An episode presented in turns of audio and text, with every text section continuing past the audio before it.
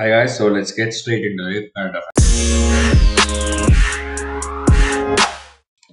the Prime Minister of India has said that the government is working on a four-pronged st- strategy for a healthy India. That is, prevention of illness and promotion of wellness, including measures such as Swachh Bharat Abhiyan, yoga, timely care, and treatment of pregnant women and children to provide cheap and effective treatment to the poorest of the poor, thereby to increase the quality of health infrastructure and healthcare professional.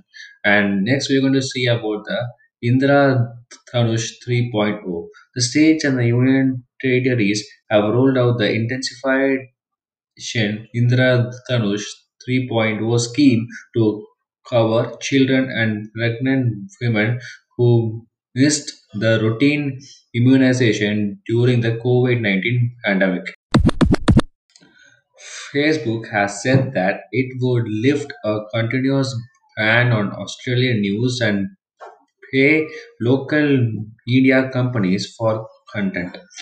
Recently, the social media firm sparked global outrage by blacking out news for its Australian users in protest against a proposed legislation from the Australian Parliament.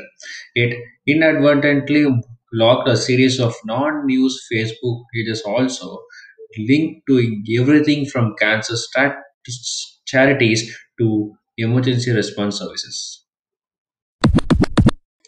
A case was filed to the Director General of Trade Remedies, whose investigation arm in the Commerce Ministry, about the sunset review of the anti-dumping duties on the steel products that are being imported from China.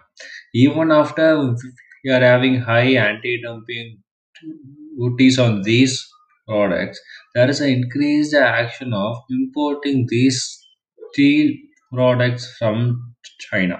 So they have asked the Director General of Trade Remedies to have a review on it. India has urged the Arab countries to make it easier to export pharmaceutical products to that region. So now let's see the trade accounts between India and the Arab countries. India and Arab trade accounts for 20% of India's overall trade. It is concentrated in hydrocarbons, agriculture, technology, pharmaceutical, and tourism are potential areas for diversification in trade for both the nations. Food security is important for India as well as the Arab world, particularly the Gulf region. With the new agricultural reforms in India, there is a huge oppor- opportunity for many companies in the Arab world to set up a base in India.